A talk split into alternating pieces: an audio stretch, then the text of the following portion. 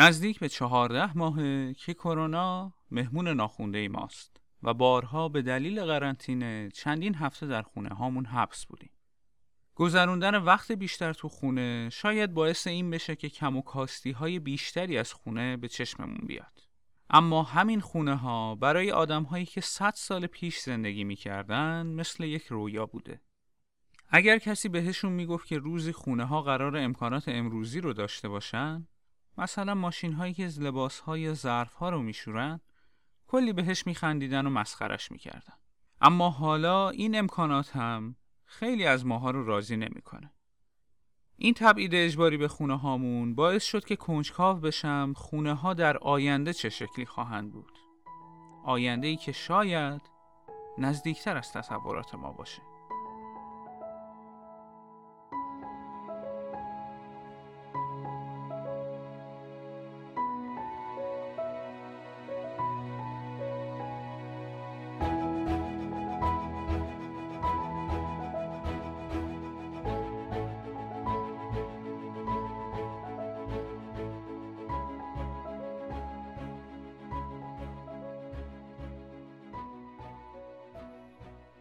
سلام. من بابک معمار هستم و شما به چهارمین اپیزود آینده نزدیک گوش میدین که در ده اردیبهشت 1400 منتشر میشه. پادکستی که در هر قسمت اون من نتیجه کنجکاوی خودم رو در مورد اینکه در آینده نزدیک تکنولوژی چگونه دنیای ما رو تغییر خواهد داد براتون بیان می‌کنم. تو این قسمت می‌خوام در مورد خونه های آینده یا اصطلاحا خونه های هوشمند صحبت کنم. توضیح بدم که این خونه ها چی هستند و در آینده چه شکلی خواهند بود. تعریفی که از هوشمندی خونه ها داریم تو هر دهه تغییر می‌کنه. مثلا یه زمانی داشتن آیفون یک خونه رو تو دسته خونه های هوشمند قرار می‌داد. و یا درهای ریموت باعث تمایز یک خونه نسبت به خونه دیگه می‌شد. پس می‌بینیم که تکنولوژی عامل اصلی هوشمندسازی خونه هاست. تو سالهای اخیر روی هوشمندسازی خونه ها به صورت جدی سرمایه گذاری شده و دلایل مختلفی هم براش وجود داشته. اول اینکه ما انسان ها همیشه علاقه داشتیم که از آخرین تکنولوژی ها در اطراف خودمون استفاده کنیم. خرید انواع گوشی ها یا ساعت های هوشمند به خاطر همین علاقه است. حالا که این تکنولوژی ها پاشون رو به خونه ما باز کردن، مردم با آغوش باز میپذیرنشون. دلیل دوم افزایش سریع تعداد افراد مسن با طول عمر بیشتر و در مقابل اون کاهش تعداد بچه های خانواده هاست.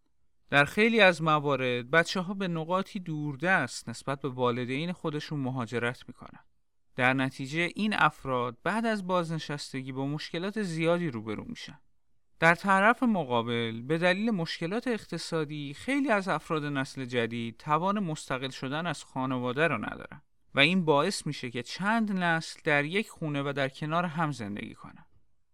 به همین دلیل باید خونه های انطاف پذیر متناسب با نسل های مختلف طراحی بشه که با تغییر نیازهای افراد خانواده هم سازگار باشن. طراحی خونه های هوشمند رو میشه از دو نقطه نظر بررسی کرد. یکی مساله به کار رفته شده برای ساخت این خونه هاست که البته موضوع بحث امروز نیست و توی یک اپیزود تکمیلی حتما در موردش صحبت می‌کنم. و دوم تکنولوژی های به کار رفته شده در طراحی این خونه ها. برای مثال استفاده از دوربین های کنترلی متصل به اینترنت که با کمکشون از محل کار یا هر جای دیگه بتونین روی خونه نظارت داشته باشین بخش کوچیکی از پروسه هوشمندسازی خونه هاست که همین الان هم ازش استفاده می‌کنیم. اما این مثال یکی از امکانات پیش پا افتاده و ساده خونه های هوشمند در آینده نزدیکه.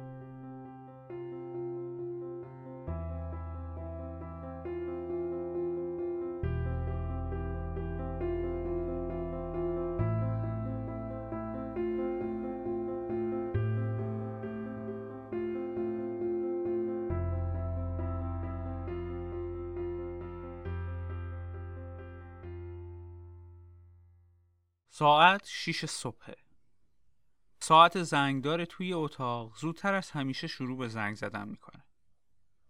اشتباه نکنید. خبری از آتیش سوزی یا دزدی نیست.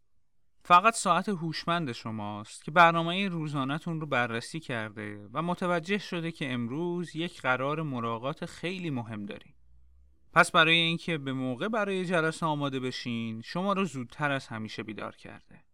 وقتی وارد همون میشین دوش آب گرم به صورت خودکار شروع به فعالیت می‌کنه و آب ولن و لذت بخشی رو روی بدنتون حس می‌کنی. ماشین الکترونیکی که توی پارکینگ پارک شده با استفاده از پنل های خورشیدی یا توربین های بادی که روی سقف خونتون نصب شده کاملا شارژ و آماده استفاده است. درها به صورت اتوماتیک بعد از خروجتون از خونه قفل میشن.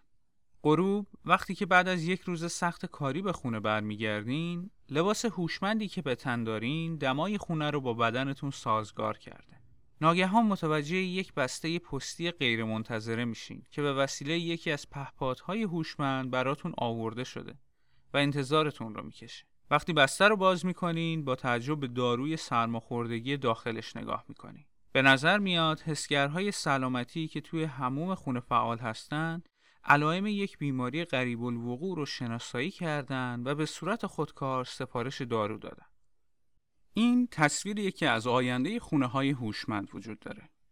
خونه هایی که شاید در آینده نزدیک من و شما هم مشغول زندگی تو اونها باشیم. از دید فناوری، هوش مصنوعی و اینترنت اشیا بیشترین نقش رو در خونه های هوشمند بازی می‌کنن.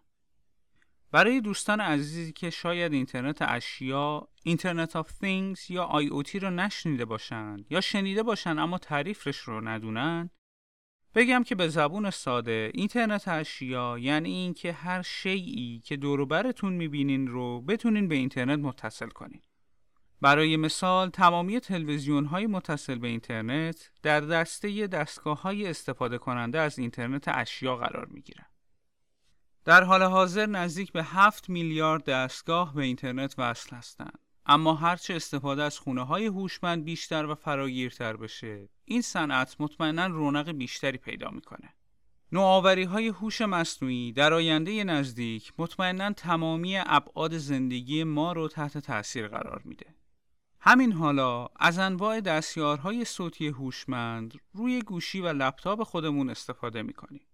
مثل سیری، کورتانا یا الکسا و به کمک اونها از آخرین اخبار یا پیشبینی وضع هوا با خبر میشیم. در نسل بعدی خونه ها این دستیاران هوشمند یا سیستم های مشابه به اونها می‌تونن به عنوان هسته مرکزی هوشمند یا اصطلاحاً اسمارت هاب مورد استفاده قرار بگیرن.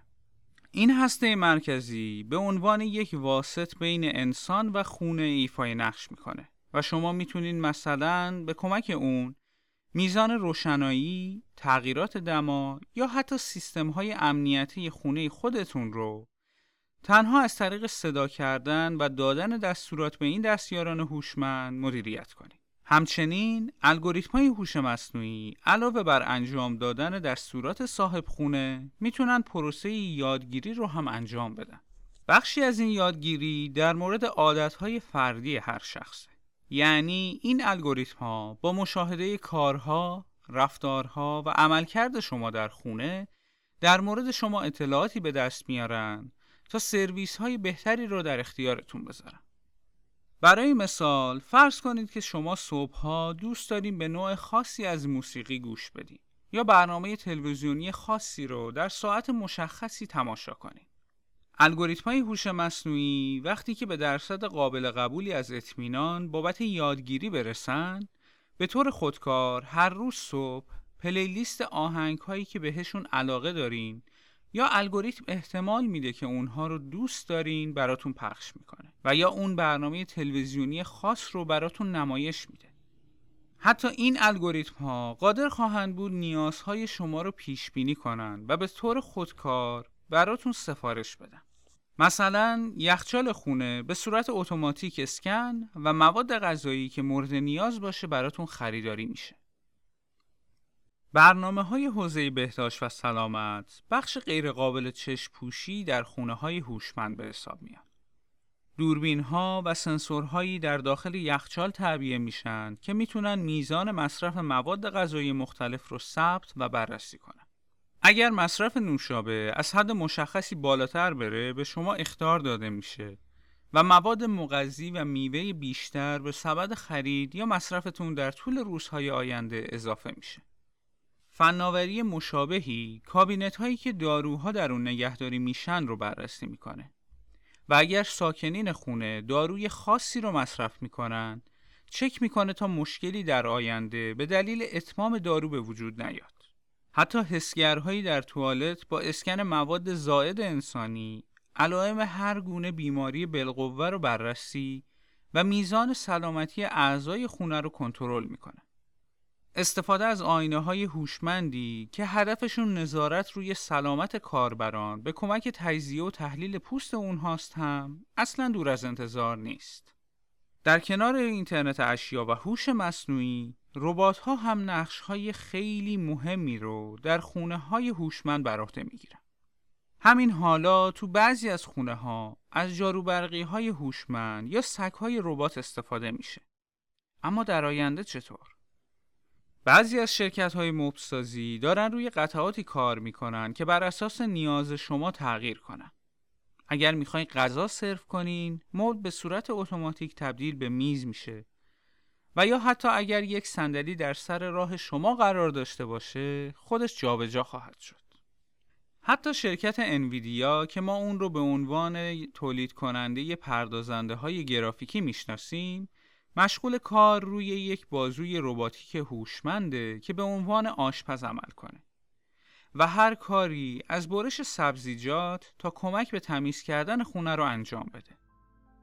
این ایده برای والدینی که هر دو مشغول به کار هستند یا کاربران معلول خیلی مفید به نظر میاد.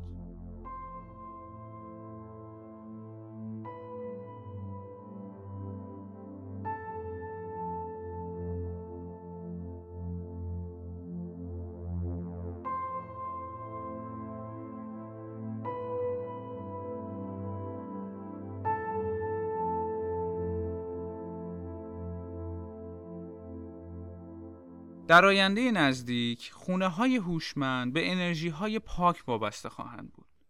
استفاده از صفحه های خورشیدی یا توربین های بادی گسترش بیشتری پیدا می کنند. هسته مرکزی هوشمند مدیریت کنترل انرژی رو بر عهده می‌گیره و با مدیریت مصرف انرژی از طریق تنظیم دمای خونه و خاموش کردن یا تنظیم نور چراغها بدون کمک انسان کمترین هزینه رو برای خانواده رقم می‌زنه. حتی صحبت از طراحی اتاقهای ورزشی با کفپوشهای متحرک برای دویدن هست که بتونه بخشی از انرژی لازم را از خود شما تأمین کنه. اما در کنار همه این مزایا مثل هر فناوری و تکنولوژی دیگه‌ای نیمه تاریکی هم برای خونه های هوشمند وجود داره. تمامی این هوشمندی که باعث بررسی و یادگیری عادات و رفتارهای ما میشه و ممکنه در آینده نزدیک بخش جدایی ناپذیر از زندگی ما بشه نگرانی های زیادی رو هم در زمینه حفظ حریم خصوصی ایجاد کرده. مطمئنا همونطور که خونه های ما اطلاعات بیشتری در مورد ما به دست میارن حفظ امنیت اهمیت بیشتری پیدا می‌کنه. وقتی صحبت از دستگاه هایی میشه که می‌تونن قفل خونه ما رو از راه دور باز یا بسته با استفاده از دوربین به زندگی ما نگاه و حساسترین داده های شخصی ما رو جمع آوری کنند، امنیت سایبری بسیار حیاتی خواهد بود. هر دستگاهی که به اینترنت متصل میشه، یک هدف بالقوه برای هکرها به حساب میاد. در واقع همین حالا هم خیلی از وسایل هوشمند موجود در خونه ها توسط هکرها مورد حمله قرار می گیرن. چه برای دسترسی به داده هایی که در اختیار دارند یا برای استفاده از اونها در حملات سایبری بزرگتر. به همین دلیل تأمین امنیت سیستم های هوشمند و تصویب قوانین مختلف به منظور حفظ داده های شخصی افراد لازم و حیاتیه و در نتیجه باید خونه ها و پروتکل های امنیتی رو بسیار هوشمندانه طراحی کنیم. چیزی که شنیدین قسمت چهارم پادکست آینده نزدیک بود که در هر قسمتش من سعی می کنم در مورد یک تکنولوژی که ممکنه در آینده نزدیک زندگی ما انسانها رو تحت تاثیر قرار بده صحبت کنم. امیدوارم از شنیدن این قسمت خوشتون اومده باشه. پادکست آینده نزدیک رو می‌تونین از طریق تمامی اپلیکیشن های پادکست مثل اپل پادکست، گوگل پادکست و کست‌باکس بشنوید و اون رو برای دوستانتون یا هر کسی که فکر می‌کنین به شنیدن پادکست علاقه منده به اشتراک بگذارین. پادکست فارسی که هر روز در حال رشد و گسترشه به شنیده شدن توسط شما و انتقادات و پیشنهاداتتون نیازمنده. لطفا نظرات خودتون رو از طریق اپ های پادکست یا ایمیل و یا صفحه اینستاگرام که می‌تونین آدرسشون رو در توضیحات این اپیزود مشاهده کنین برام بفرستین. هر کدوم از نظرات شما انرژی فوقالعاده و دلگرم کننده ای به من میده که بتونم با دقت بیشتری کارم رو ادامه بدم. من بابک معمار هستم و آخر هفته فوقالعاده ای رو براتون آرزو دارم از پادکست آینده نزدیک